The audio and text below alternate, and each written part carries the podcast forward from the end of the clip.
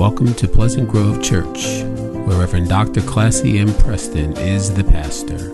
A place where the Word of God impacts and transforms your life. Let's listen to a power packed message already in progress.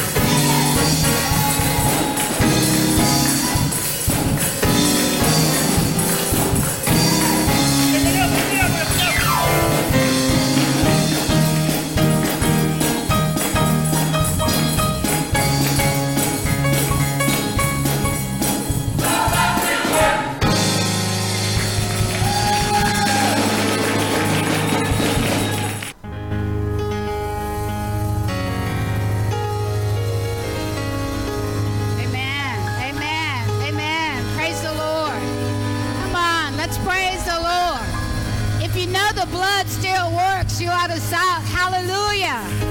Praise the Lord. Bear witness. The blood of Jesus still works. Hallelujah. Oh, we ought to give God just a little praise today. He's so worthy.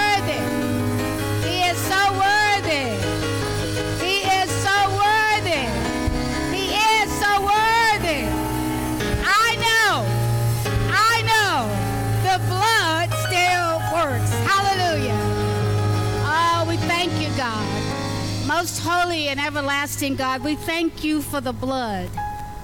Thank you for redemption.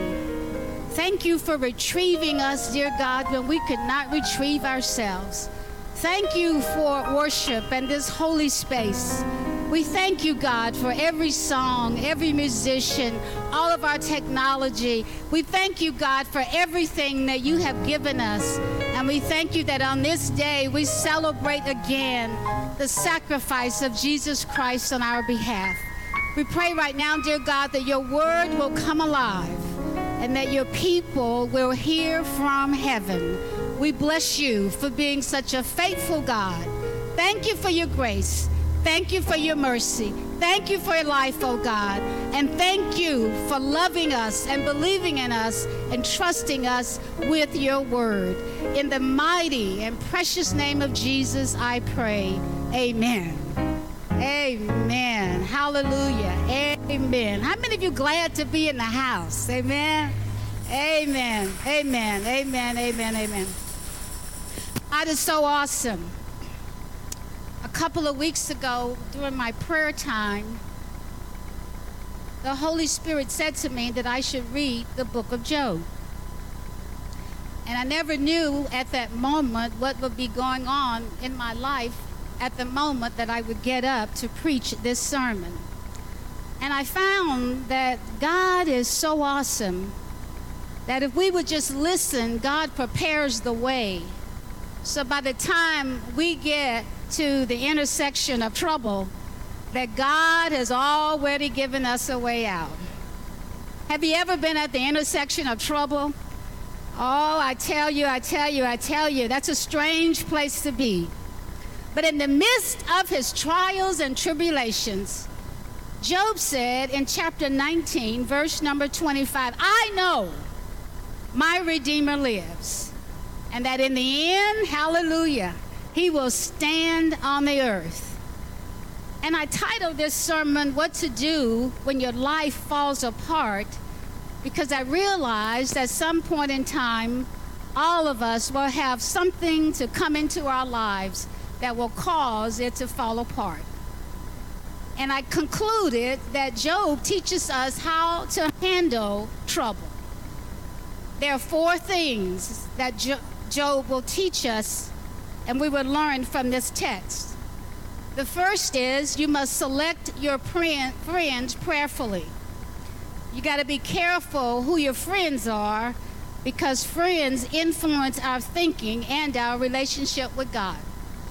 Secondly, we must trust God in all circumstances we must trust God, church, I said, in all circumstances. We must have a clear destiny, understanding our final destiny. Everybody needs to know where you're going and how you're going to get there. That's point number three. You need to know your final destination, and you need to know how you're going to get there. And finally, Job says that in the midst of trouble, that we must open our eyes of faith and we must look to the God who created us, and we will find that faith in God takes away the darkness and trouble. So here we are today celebrating a God who is faithful. I'm thankful this week that I was able to see a portion of the homegoing service for John Lewis. And during that service, it was suggested that we read the article that was written by him to be published on the day of his funeral. And in this article, John Lewis says, While my time has now come to an end, I want you to know that in the last days and hours of my life, you inspired me. You filled me with hope about the next chapter of the great American story when you used your power to make a difference in our society. He said that millions of people, motivated simply by human compassion, laid down the burdens of division. And he said, around the country and the world, you set aside race, class, age, language, and nationality to demand respect for human dignity. That is why I had to visit Black Lives Matter Plaza in Washington, though I was admitted to the hospital the following day. I just had to see and feel it for myself. That after many years, Sister Shireen, of silent witness, the truth is still marching on. Here he is in his final days, Sister Kelly, and he's in a lot of trouble, pancreatic cancer, but he takes time to bear witness to what God is doing in his final moments. He said that Emmett Till was my George Floyd. He was my Rayshard Brooks, Sandra Bland and Breonna Taylor. He was 14 when he was killed, and I was only 15 years old at the time. I will never, ever forget the moment when it became so clear that he could easily have been me. In those days, fear constrained us like an imaginary prison, and troubling thoughts of potential brutality committed for no understandable reason were the bars. And though I was surrounded by two loving parents, plenty of brothers and sisters and cousins down there in Alabama, I threw that in, their love could not protect me from the unholy oppression waiting just outside that family circle. John Lewis goes on to say that unchecked, unrestrained violence and government sanctioned terror had the power to turn a simple stroll to the store for Skittles or an innocent morning jog down a lonely country road into a nightmare. And he goes on to say that if we are to survive as one unified nation, discover what so readily takes root in our hearts that could rob Mother Emanuel Church in South Carolina of her brightest and best, shoot unwitting concert goers in Las Vegas and choked to death the hopes and dreams of a gifted violinist named Elijah McClain. Like so many young people today, I was searching for a way out, and some might say a way in, and then I heard the voice of Reverend Dr. Martin Luther King Jr. on an old radio, and he was talking about the philosophy and discipline of nonviolence. He said we are all complicit when we tolerate injustice. And he said it's not enough to say it will get better by and by. He said each of us has a moral obligation to stand up, to speak up, and to speak out. He says, and you've heard this probably a hundred times in the past two weeks, when you see something that is not right, you must say something. You must do something. And democracy is not a state, it is an act. And each generation must do its part to help build what we call the beloved community, a nation, a world, society at peace with itself. If you join John Lewis in this battle, can you give God about 30 seconds of praise? If you truly believe that his vision was true, can you give God some praise? If you really believe that it's possible to have a love society, can you give God some praise? Sooner or later, everyone identifies with the book of Job because suffering is a part of the human condition. And whether innocent or guilty, we cry out in anguish, Lord, why me? Anybody in here, have you ever cried out, Lord, why me? Have you ever offered up some sacrifices to God and say, I know of people who don't love you, don't care about you, Lord, but why me?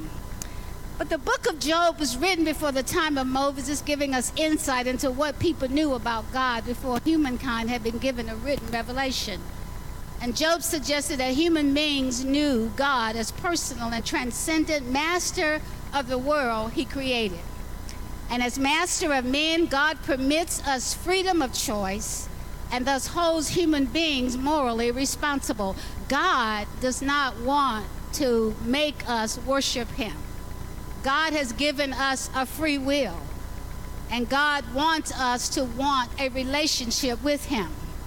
As a moral being Himself, God punishes evil and rewards those who do what's right. God is a loving God and a just God. He can be approached through sacrifice, and God forgives sinners who repent and turn to Him. Any sinners in the house. I can bear witness that God is a forgiving God because without His forgiveness, I wouldn't be standing here today. Because of the grace of God, I would not be here today. But let me go back to chapter 1 to paint the picture of this wonderful life that Job had. And I kept thinking to myself that this story is really about going from riches to rags and back to riches. Because when you read the story of Job, Job teaches us how to deal with loss in our lives. In chapter 1, the Bible says that in the land of Uz there lived a man whose name was Job. This man was blameless. Oh, Lord, have mercy. He was upright. He feared God and he shunned evil, Alex. Can you imagine meeting a man like this, blameless, upright, feared God, shunned evil?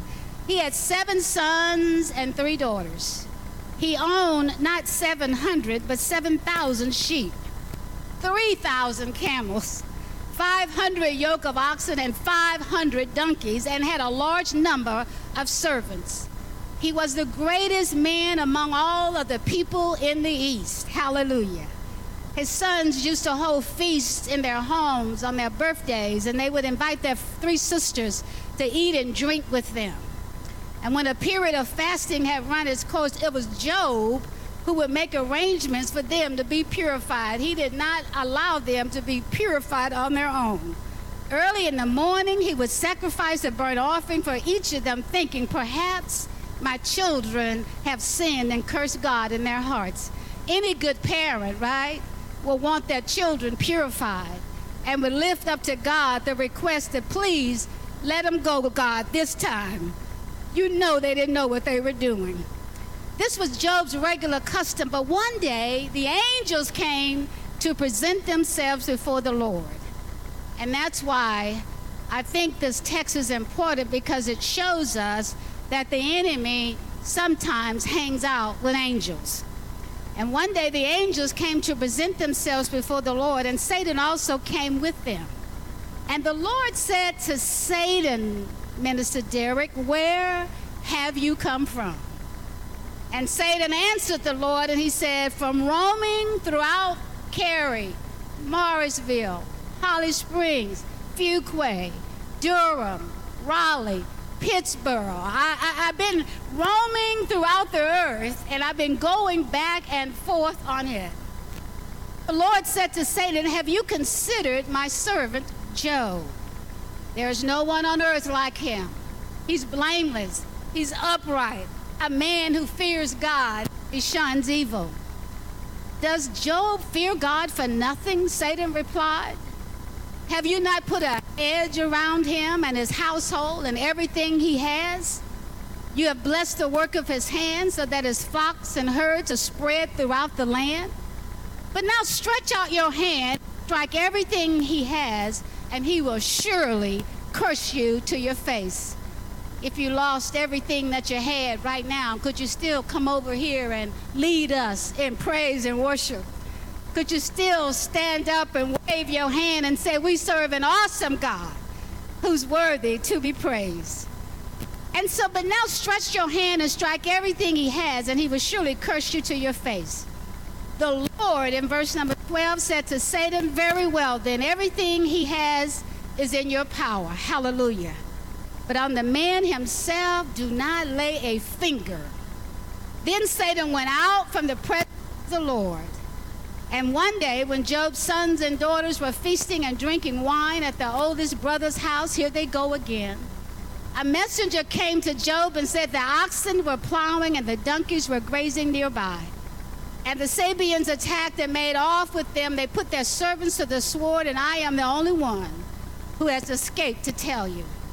While he was still talking, Brother Rod, he was still speaking, another messenger came and said, The fire of God fell from the heavens and burned up the sheep and the servants, and I am the only one who has escaped to tell you, Lord, have mercy.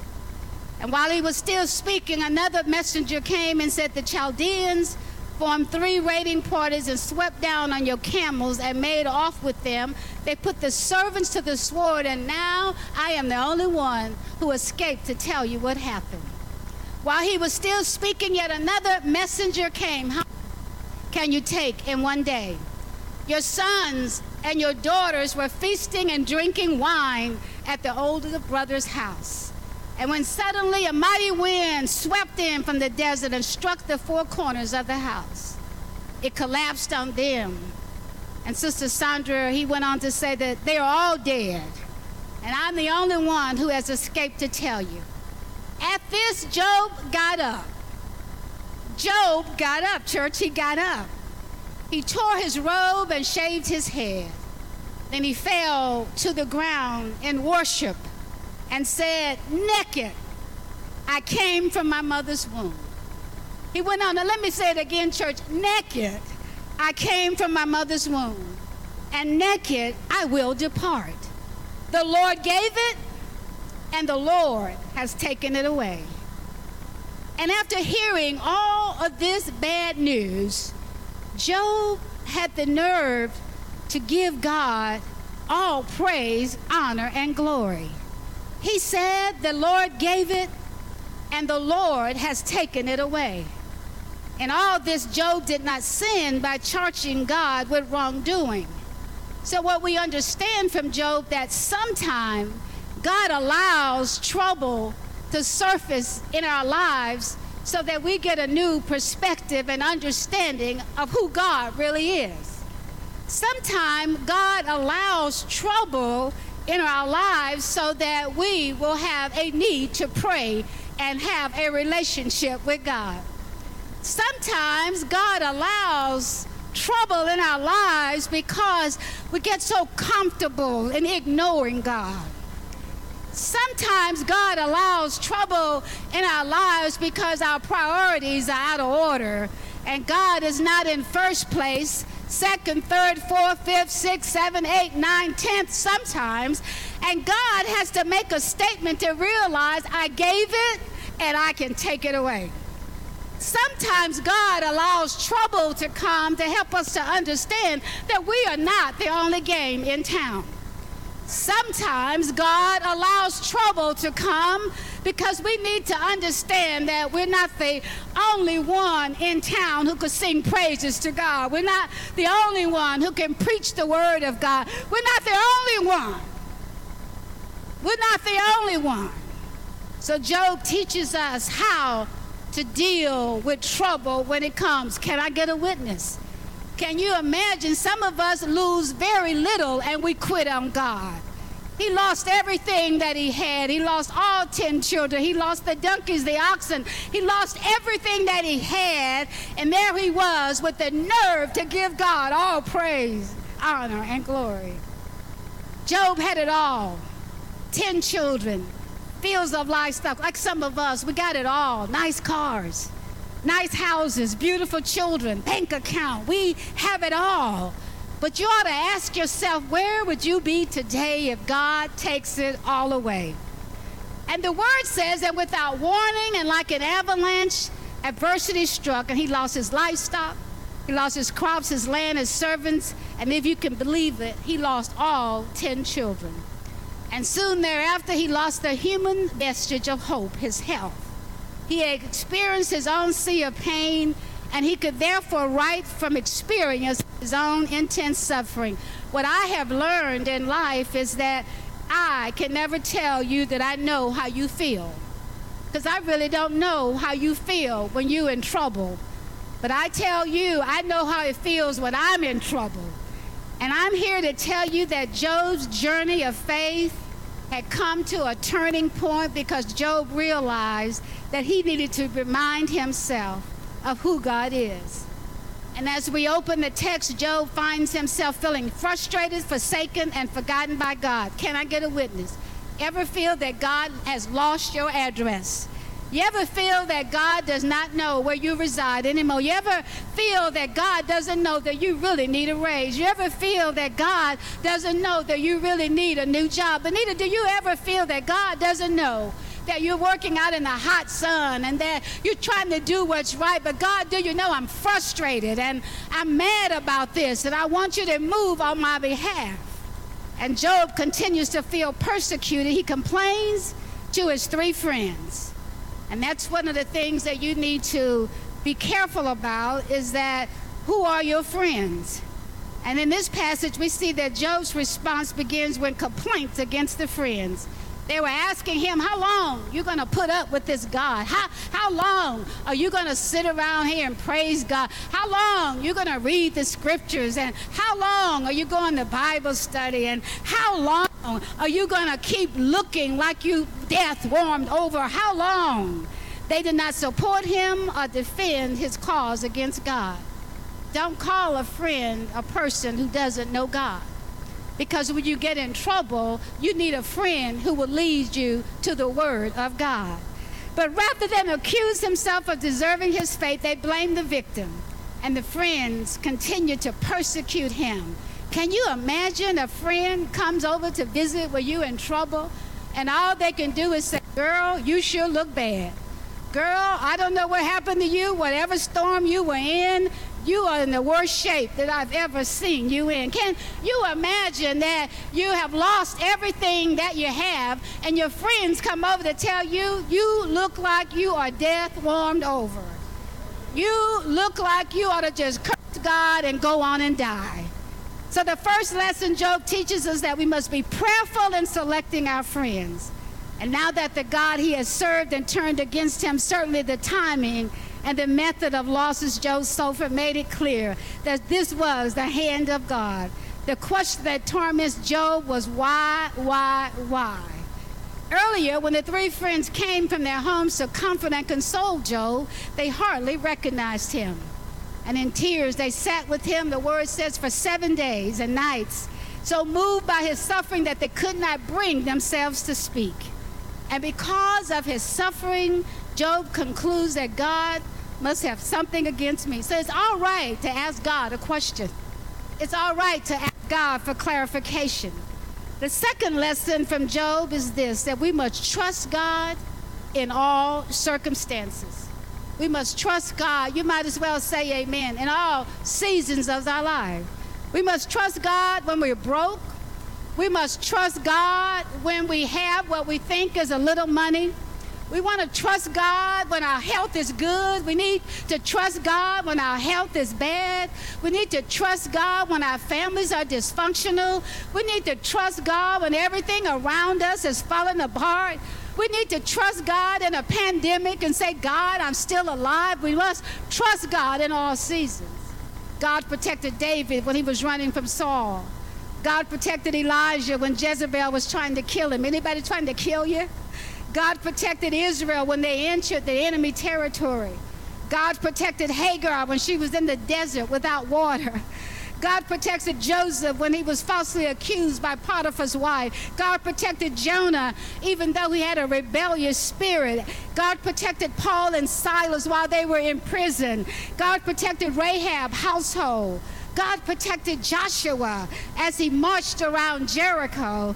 And God protected the spies who went in to see the land. Can I get a witness if you know that God will protect you in all situations? God protects us from our troubles. And the imagery in Job helps us sense God's care. God builds a hedge around people who trust Him. We can be touched by trouble if God opens up the hedge and lets them through.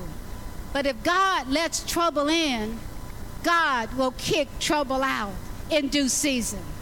If God opens the door and trouble comes, God will have a resolution.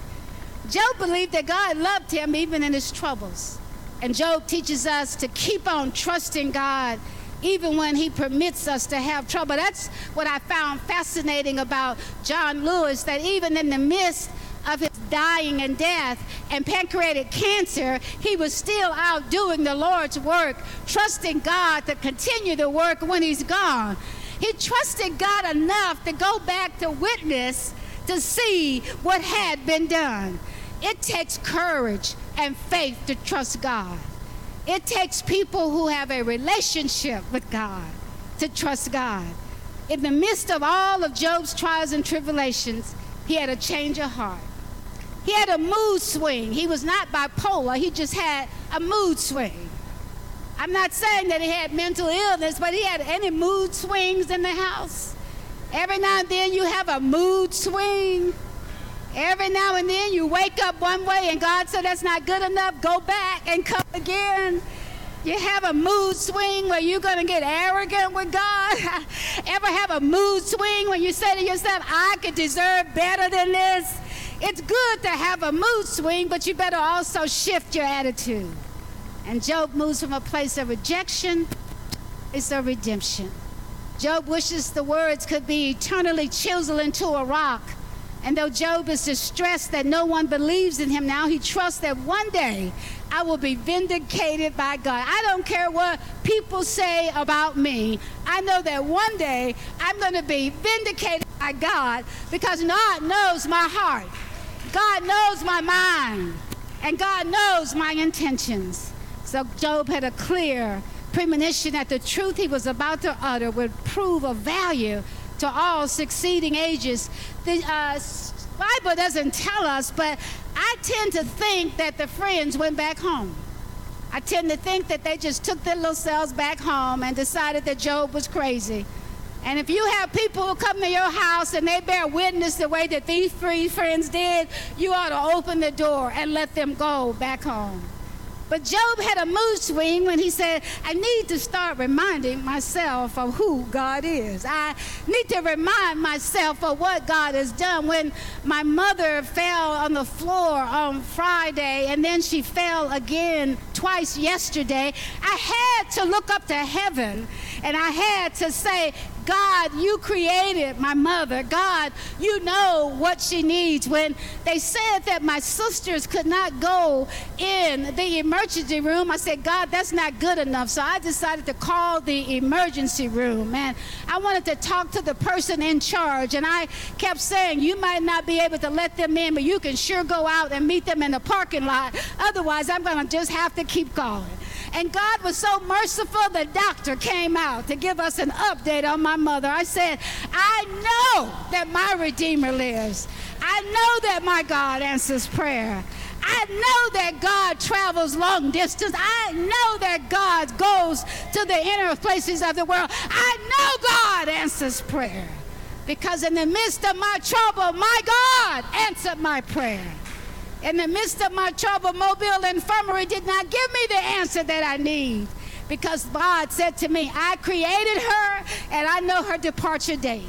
I know where she is and I know what needs to be done. So by the time, this time, Job is like Martin Luther King Jr. He has climbed to the mountaintop and he has seen the other side. If we are in darkness and we cannot see we need to lift our eyes up to glory. And we need to start looking through eyes of faith. The enemy wants us always to look through eyes of trouble. But Job teaches us is that when you have faith, you look up when the world pulls you down. When you have faith, you praise God when the earth wants to keep you quiet. When you have faith, you look to the other side and realize that when this body has faded away and when earth has faded away, that I have a new beginning with God. Job helps us to see that we need to understand the theology of life. This is not all that it is. Job helps us to understand that your residence here is not your residence in glory. And Job writes, For I know how many of you today can say, I know? Can you say it with conviction? I know. I know that my Redeemer lives, and he shall stand at the latter day upon the earth. Oh my God, and he shall stand in the latter days upon the earth. Job has lost everything. He's lost his health. He has no friends. And he has the nerve to say, and after my skin is destroyed, this I know that in my flesh I shall see God, whom I shall see for myself. I'm so glad of the promise that you won't see the God for me and I won't see God for you. But Job said, I will see God for myself. And then he goes on to say that, and my eyes shall behold him. He said, My eyes shall behold him. Can you imagine? Think for a minute. My eyes shall behold, and not another. And he said, How my heart faint yearns within. I shall see God. Will you see God for yourself?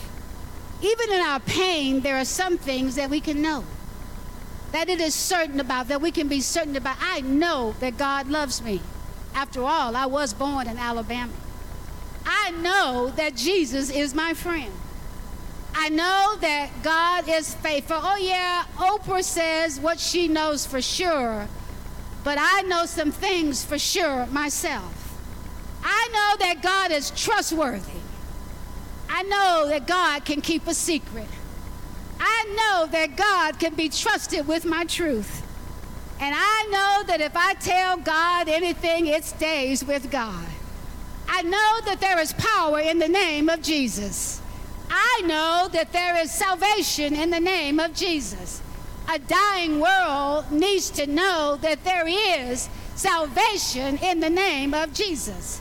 And it's time for the church to preach and teach there is salvation in the name of Jesus. I know that there is healing Hallelujah. Healing in the name of Jesus. Because according to Satan, I should be dead. But only because God is a good God. That the practitioner in the doctor's office discovered what was wrong with me, but the MD had no idea. And years later, I realized that the medical doctor didn't care whether I lived or died. But I realized that God sent a saint to say, What about this? I know, can I get a witness that prayer changes everything? Prayer changes you, prayer changes me, prayer changes him, prayer changes marriage, prayer changes love. I know that prayer changes everything. I know that God is always victorious. I don't know of a battle that God has ever lost. I don't know of a battle that God has ever lost. I know that God has delayed victory from time to time, but I do not know of a battle that God has ever lost. Whatever you're battling right now, give it to the Lord in prayer. And I know that faith, I can see the future. I know that the righteous shall see God. And above all, dear God, I pray that I don't want to walk around like I'm self righteous, but your word says the righteous shall see God. Therefore, I want you to take all of the darkness out of me, dear Lord, because I want to make sure that I'm in that number of people who will see you. I know that the Bible says that the blood still works. Hallelujah. I know that the blood still works and we need to celebrate Jesus. I know I shall see my Savior someday. And I know the Word of God is true and transformative. So Job allows us to hear what it feels like to live with confidence. So today, church, I ask you, does your Redeemer live? Let me explain what I'm saying. A Redeemer is one who repurchases and one who delivers from bondage. Without Jesus Christ, we are doomed to death and we live in the bondage of sin. But with Jesus, we have life with God. Job could say that I know my advocate lives. He would have been accurate, but he didn't use any of those terms. He said, My Redeemer lives. My Redeemer is not my mother, not my father, not Grandma Lillian, not my sister Carolyn, not Brenda, my Redeemer, not the deacons, not the trustees, not the ministers in the church, but my Redeemer is God Himself. And finally, he knew that he ultimately belonged to God and that sin had just entered his sin for life. Grandma Lillian had this kind of personal relationship with God. I couldn't figure out why she was always singing and praying to God. She was always giving God praise, and we would look around and we couldn't figure out what is it that she has to be so happy about. The house had a leak, the yard wasn't great, the chickens didn't produce that many eggs, the neighbors weren't that friendly. We had to pick cotton, little food, not in the refrigerator. We didn't have a refrigerator in the ice box. So, what was there to be so happy about? She was happy because she knew that her Redeemer lived. She was happy that she knew she was more important than 103 America Avenue in Atmore, Alabama. She realized that her Redeemer lived. And because her Redeemer lived, this was all temporary stuff that belonged to the earth. And Grandma Lillian taught us is that our focus in life should always be on our final destination. Our focus should always be on where am I going when I leave here. And she could preach a word. She never went to school, but she knew the Bible. She knew what the Lord said. Her favorite thing to do in church was to give the welcome address. And every year she did that on the Women's Day program. And every year I had to send her a new welcome for the home. There's nothing more important than having a personal relationship with God. So, church, my prayer today that all of us are in position to say that my Redeemer live. And Job goes on to say that after my skin and flesh are gone, that I shall be with the God who created me. For a long time, I didn't really understand the battle hymn of the Republic. And I read it the other night again. My eyes have seen the glory of the coming of the Lord. He is trampling out the vintage where the grapes of wrath are stored. He has loosed the faithful lightning of his terrible swift sword. His truth, his truth is marching on. Glory, glory, hallelujah, glory, glory, hallelujah. But the part that grabs me, I have seen him in the watchfires of a hundred circling camps. They have built him an altar in the evening dews and damps. I can read his righteous sentence by the dim and flaring lamps. You see, I've learned that sometimes we sing songs, but we don't know the meaning of the songs. And sometimes we sing about the blood still working, but we might not really know whether or not it works. But it's good to say, I can read his righteous sentence by the dim and flaring lamp. His day is marching on. Hallelujah, hallelujah, hallelujah. And in the beauty of the lilies, Christ was born across the sea with the glory of his bosom that transfigures you and me. And he died to make men holy. Let us live, hallelujah, church, to make men free while our God is marching on. Glory. Can you say glory? Hallelujah. Can you say it again? Glory. Hallelujah. Can you say it again? Glory. Hallelujah. His truth. His truth. His truth. Not my truth, but His truth is marching on. Glory, glory, hallelujah. Lord, we thank you. Thank you for Job, who's willing to continue to praise you in the midst of trouble. Thank you for the model of redemption so that we know when we're in spirit warfare and the enemy wants to take that you have bless your holy name. And father i pray right now for those who do not believe in god. I pray for those who have not met you yet. And i pray dear god that you will open their hearts to receive Jesus Christ as Lord and Savior. I pray right now, dear God, you will send dear friends and true friends to help all of us be better because of Jesus. Thank you, God, for blessing us, for trusting us, loving us, and preparing the table before us. So, for those that know you, we offer Jesus. And we ask right now, dear God, that they will receive you in their hearts and they will ask if they might be saved. We bless your name and we thank you for the days to come. We thank you for letting us know that trouble doesn't last always. Amen.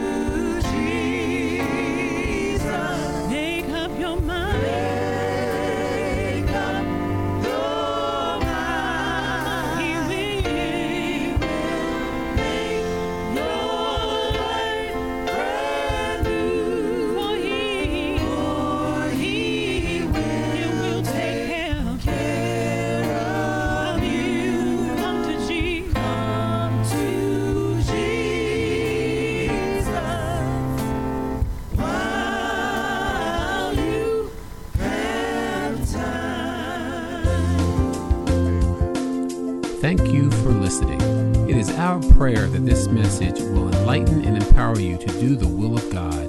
If you have a prayer request or praise report or would like additional information on Pleasant Grove Church or other recorded messages, come visit us in person or write to us at Pleasant Grove Church, Post Office Box 3603, Cary, North Carolina 27519, or call us at 919 363 5198 or visit us on the web www.pgc-cary.org. Thank you again